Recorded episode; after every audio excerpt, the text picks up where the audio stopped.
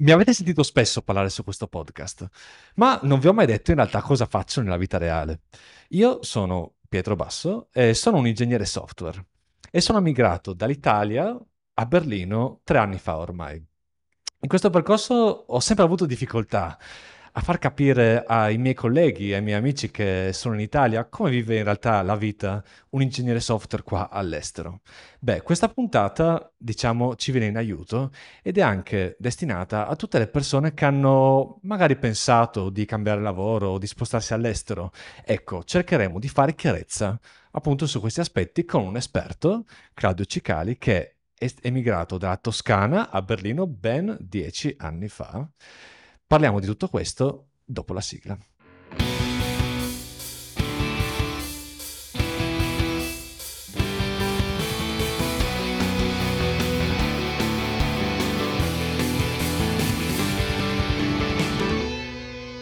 Intanto do il benvenuto a Claudio. Ciao Claudio. Ciao a tutti, ciao. Piacere. Uh, Claud- Grazie, grazie per aver accettato l'invito. Ah, Claudio Cicali è uno staff software developer presso Shopify e vive appunto qua a Berlino. Ecco, prima di partire, eh, dico a tutti quelli che ci stanno ascoltando, ricordo a tutti quelli che ci stanno ascoltando di iscrivervi al canale YouTube e Twitch se eh, non, non, l'avete ancora fatto, in modo da poter seguire le nostre, le nostre puntate, le nostre dirette e ricordatevi sempre che abbiamo i commenti aperti, anche qua nella chat in live, per rispondere a tutte le vostre domande che volete fare a Claudio o che volete fare a, a noi, perché in realtà oggi anche io mi sento un po' esperto, dato che siamo entrambi a Berlino in questo istante, giustamente. Ecco, eh, volevo partire, Claudio, chiedendoti appunto che cosa fai, eh, di spiegare a chi, chi, ci ascolta che cosa fai nella vita. Nella vita sì, appunto, come dicevi prima te, adesso io sono un staff developer in uh, Shopify. Questo ha delle implicazioni abbastanza interessanti. Prima di tutto sono full remote. Uh, Shopify probabilmente è la più grande azienda full remote nel mondo. Uh, siamo 14.000 eh, dipendenti e siamo tutti remote senza uffici. Eh, l'azienda è globale, per cui eh, esistono istanze della, dell'azienda in, in, diversi, in, diversi, in tutte le nazioni che ti possono venire in mente. Io sono appunto, in questo momento sono a Berlino e lavoro per, per Shopify GmbH, che è la Shopify di Berlino praticamente. Uh, lo staff developer ehm, è un ruolo relativamente nuovo, diciamo in generale nel, nell'industria, Uh, è un po' praticamente il, il, cuscinetto tra il principal engineer e il, il senior developer, per cui è lo, è, è lo step successivo al, al, senior developer e come appunto uh, tu saprai benissimo, diciamo, dipende tutto dall'impatto. Il tuo ruolo dipende direttamente sull'impatto che hai sull'azienda, per cui lo staff engineer è quello che ha un po' più impatto, un po' più orizzontale del senior developer, così come il principal ne ha di più così. Per questo quello è quello che faccio in questo momento. Ok, ok. Poi magari non so se, giusto per, non so, se vogliamo parlare anche un minimo del fatto che io, vista la mia età, insomma, non è che ho sempre fatto lo sviluppatore, diciamo, recentemente, prima di essere, in, prima di essere uno staff developer in Shopify, facevo la gestione della tecnologia in, una, in un'azienda, in una startup bancaria e prima ancora ero principal engineer in N26 e dove ho passato cinque anni bellissimi, dove ho visto crescere l'azienda da 50 persone a 1500 e ho finito ad essere, diciamo, principal in compliance and regulation. E adesso ecco per, per chi ci ascolta, oh, I see, giustamente, individual contributor. Ecco, per chi, non, per chi ci ascolta, ma che magari non è del settore, quando parliamo di engineer o software engineer in Italia, impropriamente li chiamiamo sviluppatori o programmatori, però in realtà è molto, è molto di più di un semplice programmatore, diciamo.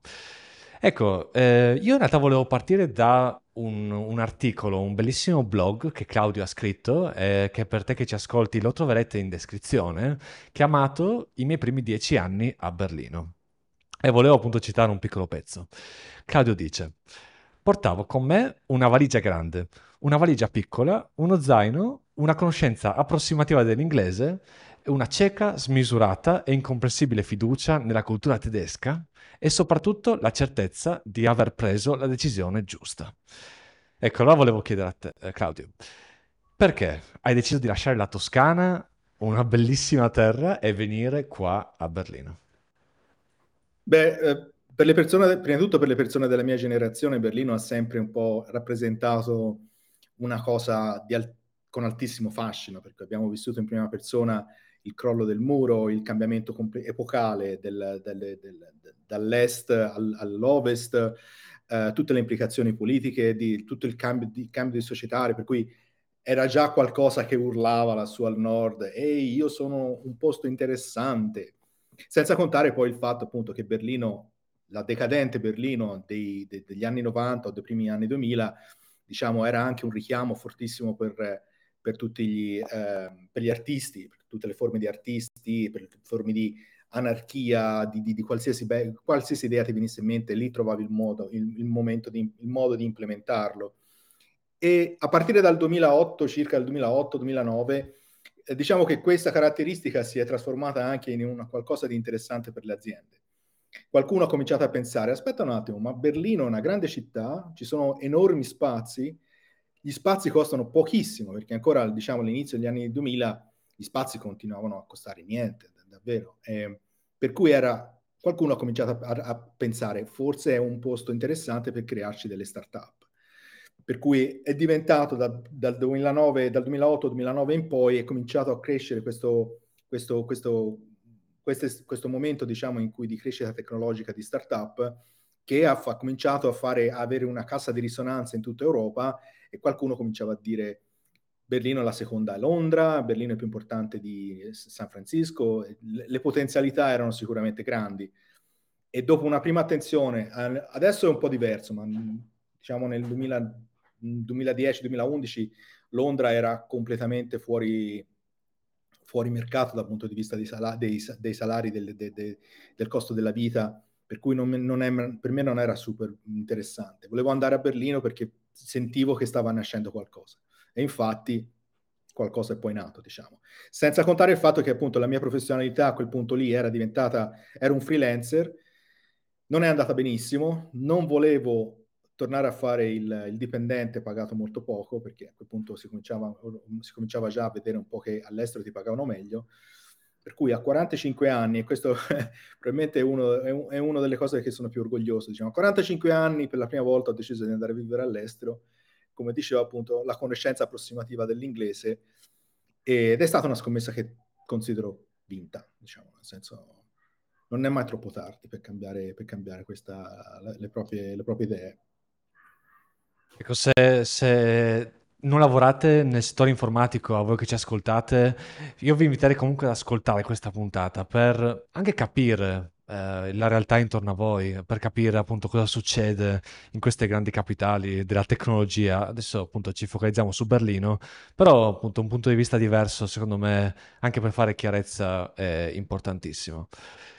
E allora magari la prima domanda più generica, ehm, che non si focalizza proprio sull'informatica, è in questi dieci anni che hai passato a Berlino, quali sono le differenze più grandi che hai notato nel lavorare in Germania? Um, beh, c'è tutta una lista, diciamo. Non è tutto rose e fiori, ovviamente, eh, diciamo, però parliamo un po' delle differenze, diciamo, che, sono rim- che mi sono quasi da subito apparse lampanti e positive, diciamo. Una, una, forse la prima è che comunque venivo da un posto, venivo da una situazione italiana dove pur lavorando in un campo, diciamo, abbastanza, um, abbastanza buono, l'informatica, in un modo o nell'altro, con alti e bassi, però insomma anche in Italia lavorava, lo, lavorare in informatica è sempre stata una cosa abbastanza uh, di successo. Okay? Non, avevi, non ci sono stati, io in 33 anni di carriera non, non sono mai stato licenziato e non ho mai sp- passato un giorno senza lavorare, per cui era abbastanza facile. Però il problema era che in Italia part- il coltello dalla parte del manico ce l'ha sempre il datore di lavoro, per cui tu comunque dovevi sempre fare la, una buona faccia a cattivo gioco nel caso che lo stipendio era basso e ti, ti arrangiavi perché era difficile cambiare azienda.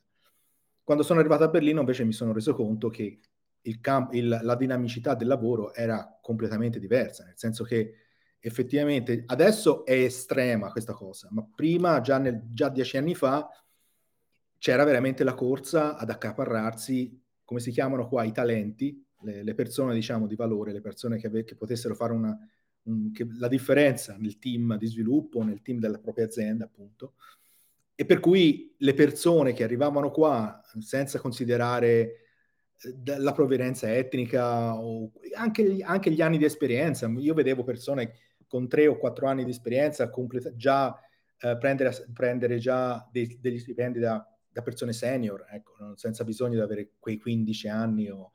Bastava che dimostrassi che comunque eri in grado di fare delle cose e lo stipendio lo trovavi.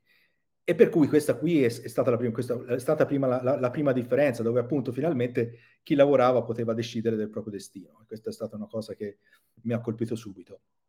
sicuramente va da sé il salario più alto, il salario è sempre stato più alto, anche quello adesso si sta estremizzando, nel senso che in dieci anni il tempo è passato e Berlino ha cominciato a dover competere con altre, aziende, con altre, eh, con altre realtà, soprattutto anche dopo la pandemia che la gente ha cominciato a lavorare da remoto, per cui la gente poteva lavorare veramente dove voleva, per cui gli stipendi si stanno normalizzando verso l'alto, sempre in, in termini di tecnologia, però ecco, ehm, parlando un po' più in generale della, del, del, dell'offerta di lavoro, il, il, campo tecnologico ha comunque una ricaduta ehm, a pioggia, eh, la, la famosa trickle economy, per cui ci sono anche altre, altre, altre altri profili, eh, soprattutto marketing, sales, uh, project management, ci sono altri, altri profili che comunque hanno dei vantaggi economici. Se il top, l'elite, passatemi il termine, comunque prende dei stipendi a livelli eh, di buon livello mondiale. Poi un'altra cosa che mi ha colpito tantissimo la differenza è la tendenza agli investimenti. Quando ero in Italia, dieci anni fa in Italia, parlare di investimenti faceva venire la, la pelle d'oca, per cui eh, anche noi come, come, software developer, come, come, freelancer che vivevamo in un certo senso, uh, spesso e volentieri vivevamo di investimenti, gente, industrie o, o, o, o um, compagnie, come si dice? Um, aziende. Aziende, sì. aziende, che magari volevano, che ne so, digitalizzare, volevano um, provare qualcosa di nuovo, se ne trovava veramente poche perché gli investimenti, i soldi per investire non c'erano.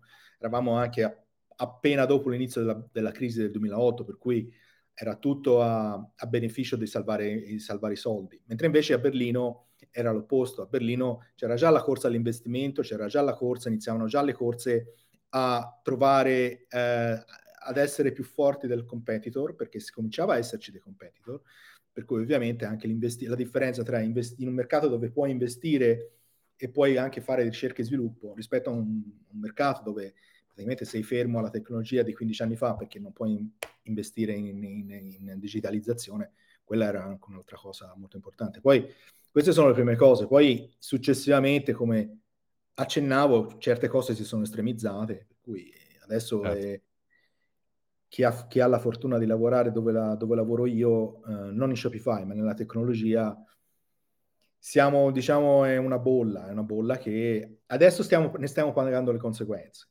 non so se ci sarà tempo di parlare, però appunto anche ora la tecnologia, ci sono tantissimi, tantissimi, tantissimi licenziamenti. Mm-hmm. Uh, per cui ne stiamo un po' pagando, diciamo, i, i, i, le, le, le, vacche grasse, il, il, tempo delle vacche grasse. Comunque, è...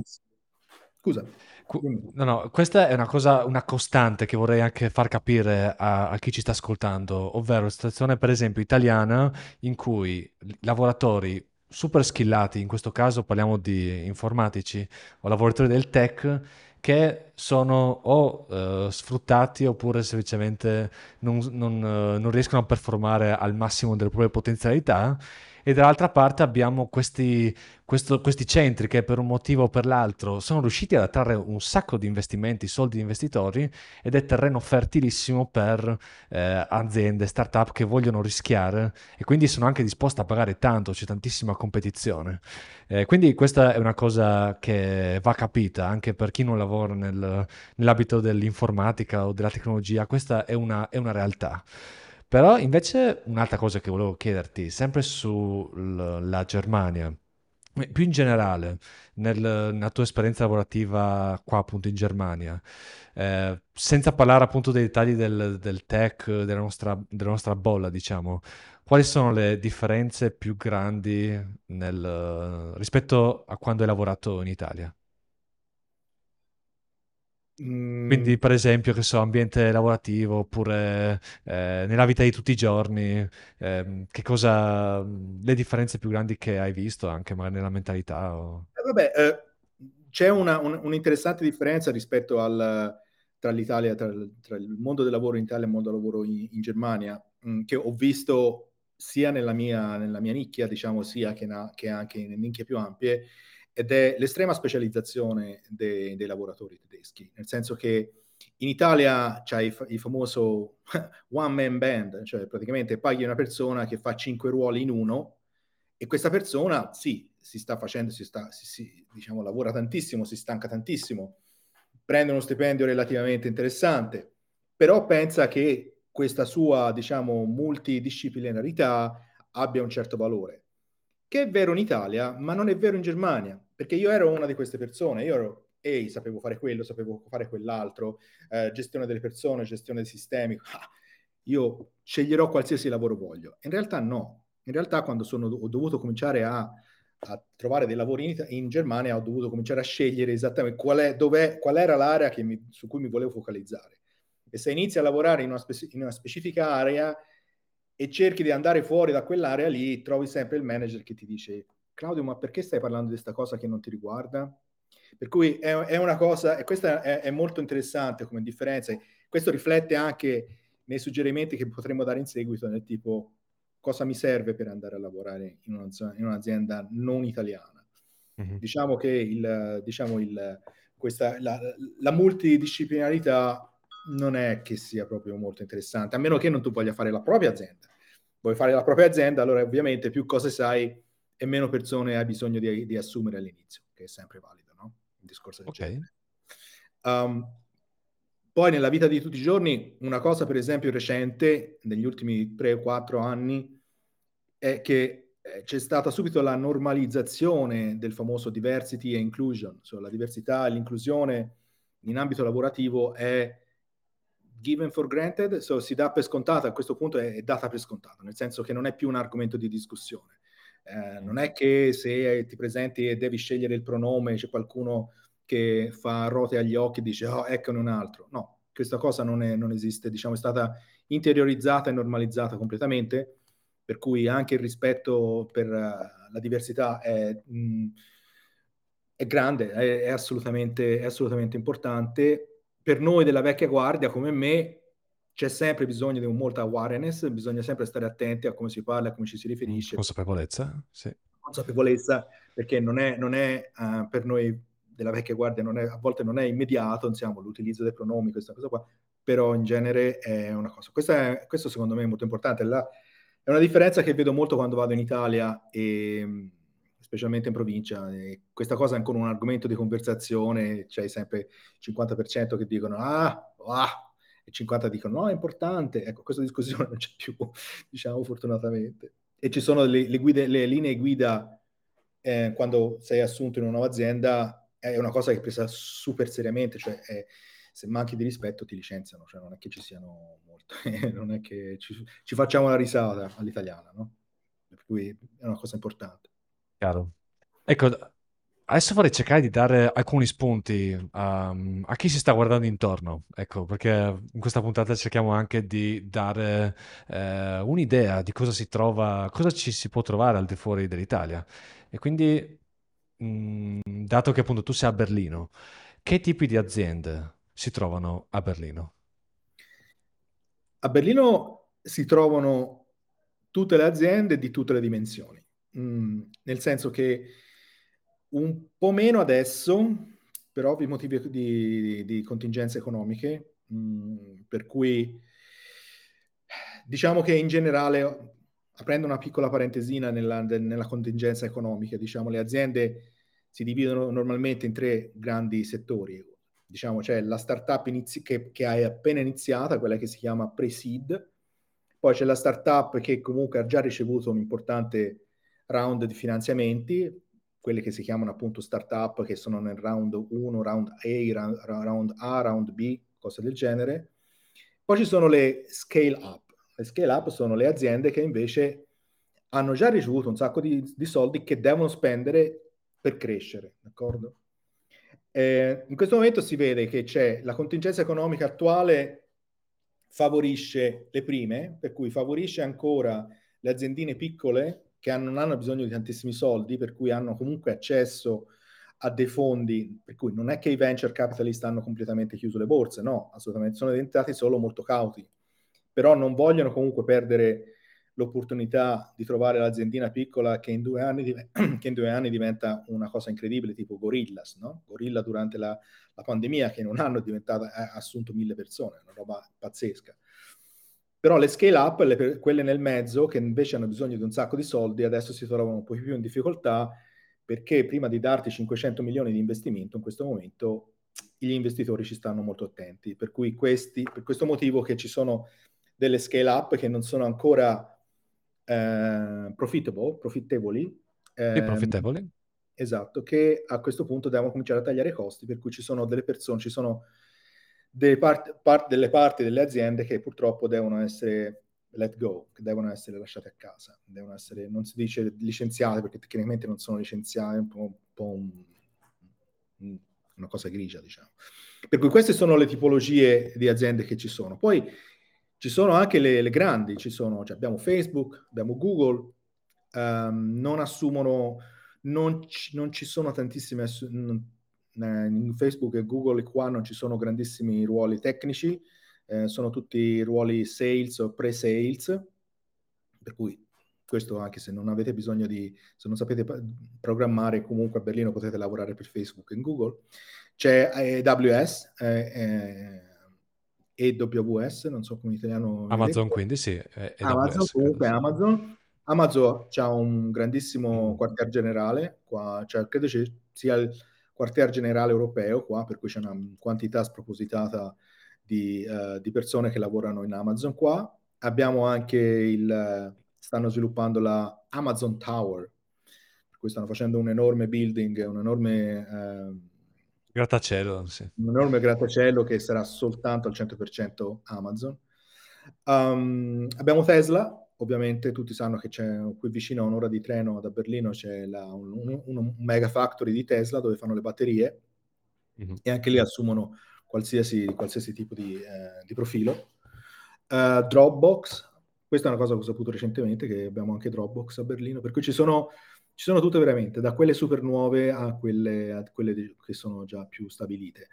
Diciamo che il, il topic delle, delle, piccole aziende varia un po' nel tempo, nel senso che eh, fino, a qualche, fino a un paio di anni fa, tre anni fa, le, le, le aziende più calde erano quelle ne, che lavoravano nel fintech, per cui che, quelle che lavoravano nella tecnologia eh, collegata alla, ai sistemi finanziari di pagamento, per esempio. N26 è una di quelle, per esempio. Um, purtroppo, tra virgolette, purtroppo, um, le leggi di antiriciclaggio europee, e le leggi di, eh, di sicurezza, privacy, sono diventate molto difficili, per cui piccole aziende in questo momento hanno veramente difficoltà ad essere, diciamo, a ricevere la, la licenza di operare in questo mercato ed è un po' più difficile adesso, si sta un po' rallentando, si sta un po' raffreddando questo, questa parte. Da, però sta crescendo quello delle ecotecnologie, per cui ci sono tantissime start-up in questo momento, per esempio molto interessante, um, che lavorano appunto per, per in tecnologie impactful uh, o ecosostenibili, energia, per cui ci sono anche molto interessanti anche da questo. E ovviamente poi ci sono le health tech, quelle ci sono ovunque. Ah, per chi non lo conoscesse, Gorillas è questa azienda che promette di consegnare i, mm, chiama, la spesa in massimo 15 minuti. Se vi, a Milano potreste averla sentita. Eh, però una cosa importantissima da capire eh, per voi che ci ascoltate, che magari avete notato, tutte queste aziende sono, diciamo, aziende a debito ovvero che per sopravvivere in questo istante hanno bisogno di finanziamenti. Ancora, la maggior parte non sono ancora profittevoli e quindi davvero hanno, hanno fatto, nascendo hanno fatto una scommessa enorme. Cerchiamo di diventare profittevoli, appunto, restare stare in piedi da soli eh, creando qualcosa di, appunto, di, di unico. E solamente, appunto, questo è un ambiente particolare che in Italia è difficile da trovare, secondo me. Molto spesso ci sono più aziende, magari che sono nella consulenza, che eh, non hanno finanziamenti, non hanno finanziatori, angel, capitalist, eccetera, eccetera, e si devono sostenere con le po- poche finanze che hanno. Quindi anche per questo abbiamo stipendi molto alti, soprattutto in questa bolla tecnologica, perché pur, anche se l'azienda non è profittevole, ci sono gli investimenti che scommettono, scommettono sul successo di, del loro cavallo, diciamo. Eh, quindi se, non so se sei d'accordo Claudio, ma secondo me questa è una, una cosa vera da, da, capire, diciamo. Sì, nel senso che in questo momento purtroppo il, il, mercato si sta deprimendo da un punto di vista delle risorse necessarie in termini anche di persone per quanto riguarda il growth, la crescita. Uh, la crescita, il, il, fatto, i sales, per esempio, Uh, purtroppo per, per, le, per, quello che dicevi te, che ci sono tante aziende che lavorano a debito, eh, adesso devono focalizzarsi, devono, ah, praticamente sono, è un pivot, uh, hanno, devono completamente, dove prima, tipo fino a due anni fa, eh, tutta l'energia era mh, focalizzata nel, nell'acquisire clienti, acquisire clienti, acquisire clienti, acquisire clienti, mm-hmm. eh, però lo sappiamo il CAC, no? il cost acquisition, il, customer acquisition cost, cioè il costo di acquisizione di, un singolo, di una singola persona, era praticamente la prima voce di, di costo in un'azienda. Mm. E questo è diventato, alla luce de, de, de, degli sconvolgimenti moderni, purtroppo eh, adesso dobbiamo investire nel focalizzarsi, nel diventare profitable, profittable il prima mm-hmm. possibile. Ok, eh, un altro aspetto fondamentale per- anche per chi sta cercando lavoro, magari si sta guardando intorno e an- magari anche per eh, andare a emigrare all'estero come abbiamo fatto noi.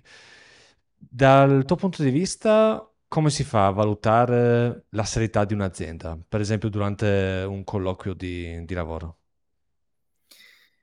Um, diciamo, questa è una domanda che non ha una risposta perfetta. Io ho persone ehm, anche di una certa seniority che eh, spesso e volentieri mi chiamano, mi, mi ha contattato questa azienda, che ne pensiamo?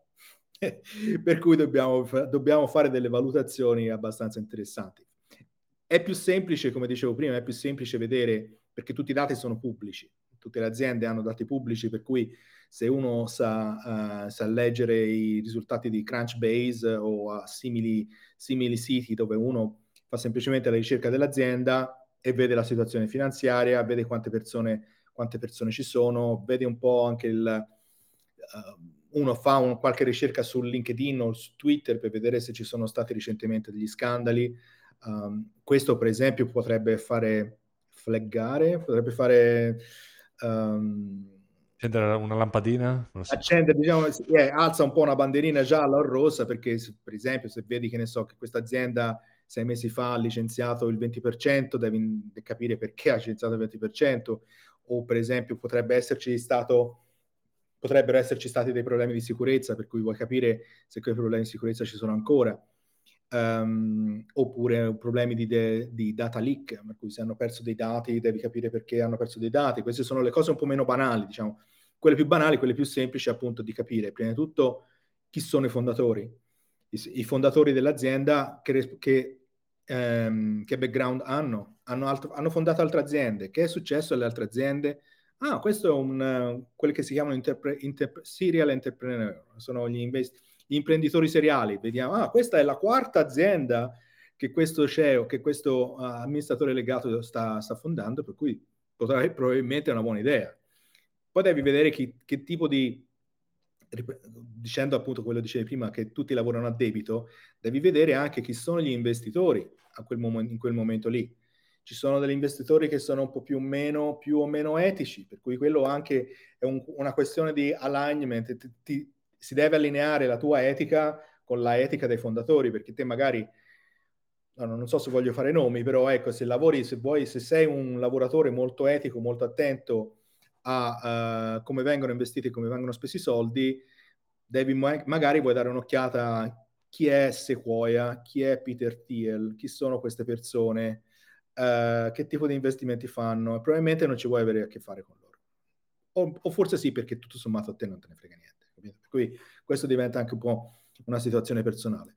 E poi è il famoso rundown, cioè devi capire quanto tempo hanno, quanto con il, con il numero di soldi che hanno in banca, quanto pre- presumono di vivere. Um, di solito dopo un investimento importante, e l'investimento importante è proporzionale a, quanti, a quante persone lavorano nell'azienda, per cui se ci sono 5 persone che prendono 5 milioni è un investimento importante. 5 milioni per N26 probabilmente ci paga le birre, d'accordo? Dipende, quello, quello, è tutto relativo anche al numero di persone che ci lavorano. Mm. Però questa è una cosa importante, te non vuoi andare a lavorare probabilmente per un'azienda che non sa benissimo cosa succederà tra tre mesi. Se invece hanno 18-24 mesi di rundown, te poi gli puoi dire, vabbè, allora tutto sommato è un rischio che posso, che posso correre. Perché una cosa che non abbiamo, di cui non ho parlato, ma è importante, è che l'attuale mercato del lavoro in Germania, e ancora una volta mi scuso che la mia, la mia diretta esperienza è con la tecnologia, uh, però ecco, in un certo senso, due anni in una, in una startup è la media in cui vuoi lavorare. Po' di solito, dopo due anni in una startup o in un'altra azienda, cambi, trovi qualcos'altro, perché hai, avrai opportunità di, di cambiare. Per cui se un'azienda ti dice che per due anni i soldi ce l'ha, va bene, cioè non ti, devi, non, te, non ti devi assolutamente preoccupare. Anzi, potrebbe andarti molto bene perché magari entri all'inizio, per cui prendi anche un po' di partecipazione, questa è una cosa abbastanza recente, uh, in Europa, in America questa è una cosa normalissima, però quella che si chiama total compensation, la compensazione totale, pa- viene comunque calcolata in base a quante share, quante parti dell'azienda ti do e il cash e per cui se entri all'inizio rischi anche di metterti i soldini da parte per la pensione. Mm. Ecco, ecco notate, notate eh, voi che ci state ascoltando, abbiamo parlato di eh, etica e qui diciamo che come ingegneri del software abbiamo est- molta scelta, soprattutto se come Claudio o come me eh, siete ingegneri senior. Una cosa del genere in Italia io onestamente non l'ho mai vista, ma questo è tutto appunto frutto del fatto che siamo in un ambiente con tantissimi investimenti, tantissime aziende che competono e, e essendo anche pagati bene possiamo permetterci questo rischio. E appunto è anche eh, detto tu, come hai detto tu Claudio, il rundown, cioè il tempo, diciamo l- l- quanto tempo hai prima di, di, di finire i soldi. Questo è anche dato dal fatto che tutte queste aziende, la maggior parte, sono a debito. Cioè, non sono ancora profittevoli, stanno cercando di sopravvivere in ogni modo possibile eh, e quindi c'è anche tanto, eh, tanto ricircolo di persone, le persone cambiano lavoro molto spesso. Eh, ecco, pensateci. Eh, se avete commenti a riguardo, per favore diteci cosa ne pensate, cosa, cosa ne pensate nei, nei commenti. Eh, una domanda a bruciapelo, eh, Claudio. Quanto tedesco serve a Berlino? Um, la risposta standard, la risposta standard è eh, il tedesco ti serve quando hai un problema in generale. Uh, io personalmente non parlo tedesco, dopo dieci anni, quasi undici, ah, ho delle conversazioni in tedesco veramente imbarazzanti eh, e lo capisco anche relativamente male, diciamo, in un certo senso. Mm, però al lavoro non mi serve, non mi è mai servito. Mm, eh, qua in, in però mh, mm, altre persone che lavorano in altri ambiti hanno, per esempio, una mia amica che lavora in ambito di tasse, e lei il tedesco, se non lo, se non lo parlava benissimo, non, non, non l'avrebbero assunta. C'è il problemino che, forse un po' diversamente dall'inglese, quando, la, quando se devi parlare tedesco la devi parlare bene, non, non, puoi eh, fare le cose molto approssimative. I tedeschi sono molto fiscali da questo punto di vista, nel senso o lo parli o non lo parli un po' come il francese probabilmente, come i francesi. Diciamo che con l'inglese più o meno, insomma, lo sappiamo che spesso e volentieri è la seconda lingua, per cui in Germania se devi, fare, se devi lavorare in tedesco, devi lavorare in tedesco. Non, eh, non hanno nessun problema a dirti tu, il tuo tedesco fa schifo e devi andare a casa. Non ci sono, non ci sono vie di mezzo. Uh, però se lavori in ambito, per esempio, a me personalmente, personalmente non, ho mai, non ho mai avuto necessità di parlare tedesco. Uh, la mia compagna che è spagnola, lei parla un po' di tedesco, ma anche lei per il lavoro non ha mai avuto bisogno di tedesco. Uh, per cui ecco, dipende, di, purtroppo dipende veramente da quello che fai. Se sei nella tecnologia, il tedesco non ti serve.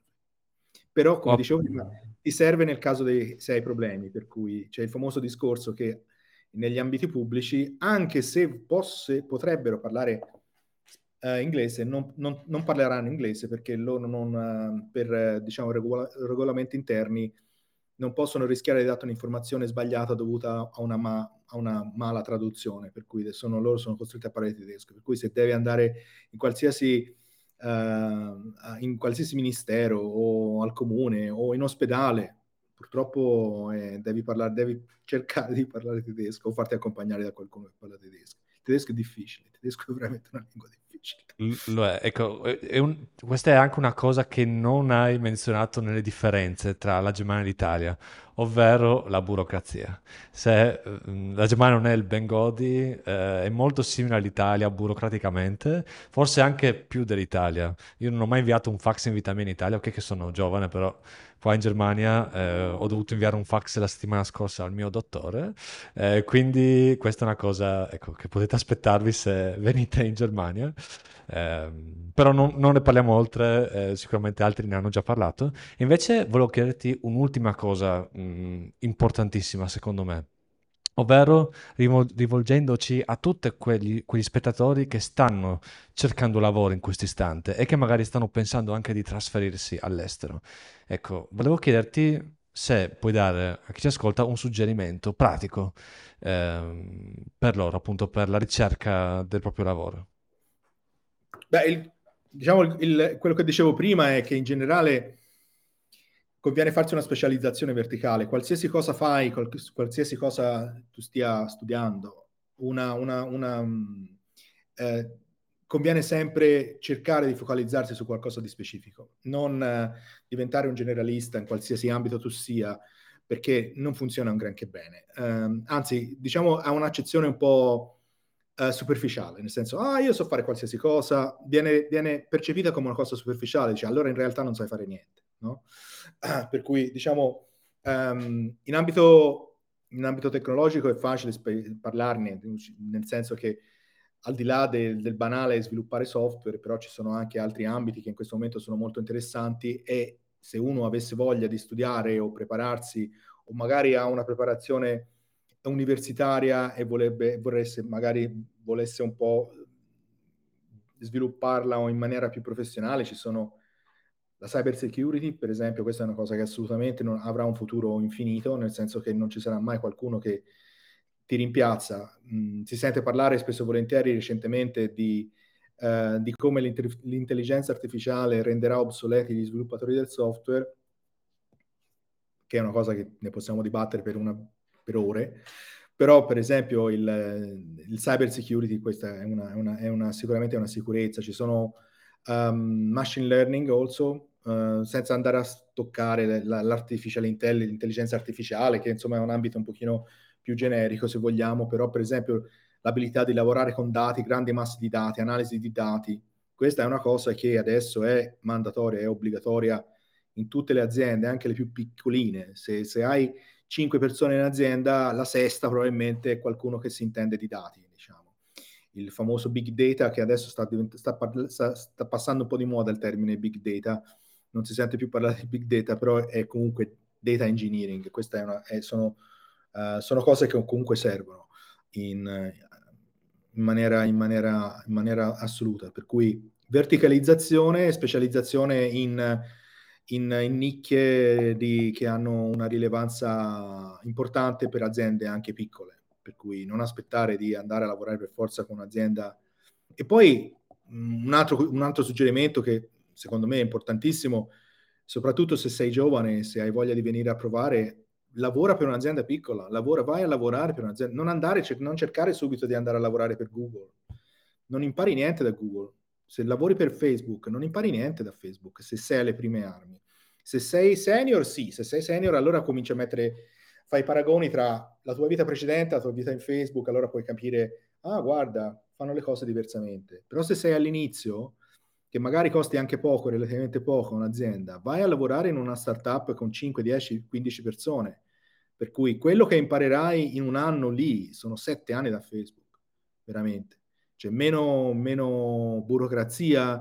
Uh, in Germania, soprattutto recentemente, um, le, le, gerarchie sono tutte orizzontali, per cui è facilissimo parlare con il fondatore, non c'è non è un problema. L'amministratore delegato non è quello con la cravatta, la macchina blu che arriva la mattina e nessuno lo... Eh, no, qui si parla sempre, tutti parlano con tutti. Per cui se lavori in una piccola azienda rischi veramente di fare soldi anche abbastanza al, velocemente. Se poi non ti piace non è un problema. Se l'azienda, l'azienda, fallisce non è un problema, perché una volta che ti sei fatto un anno, un anno in una startup puoi scegliere di andare da qualche altra parte. Semplice, semplice. Sì, sì, sì, um, siamo tutti trin- nella stessa trincea, soprattutto qua in Germania, concordo in pieno, uh, non, non, c'è questa paura di parlare ai superiori. Um, ti ringrazio dei, dei consigli, Claudio. Um, raga, che siete in chat, cosa, cosa ne pensate? Uh, hanno senso? Uh, quello che ha detto Claudio ha, ha, senso per voi? Oppure avete avuto altre esperienze diverse? siamo super curiosi di, di ascoltarvi. E sicuramente questo è l'inizio di un percorso, non, non, ci, non ci, fermeremo qua. E, ehm, vi rimanderò anche in realtà alla rubrica che abbiamo fatto sull'intelligenza artificiale qua su Penso Dunque Realizzo, magari se siete interessati. E, ehm, siamo arrivati alla fine della puntata, quindi eh, spero vi abbiamo dato qualche consiglio pratico, eh, un punto di vista diverso per approfondire cosa succede al di fuori dell'Italia. Nel frattempo io ringrazio tantissimo te, Claudio, grazie mille per, uh, per, essere, per aver partecipato. Ricordo a tutti che Claudio è uno staff software engineer, uh, developer presso Shopify. E, ehm, se vi è piaciuto il video lasciateci un like, abbiamo, siamo estremamente, uh, abbiamo estremamente bisogno dei vostri like e delle vostre iscrizioni. E, ehm, trovate tutti i link in descrizione di quello che abbiamo parlato e come sempre vi ricordo che realizzare significa prima di tutto pensare.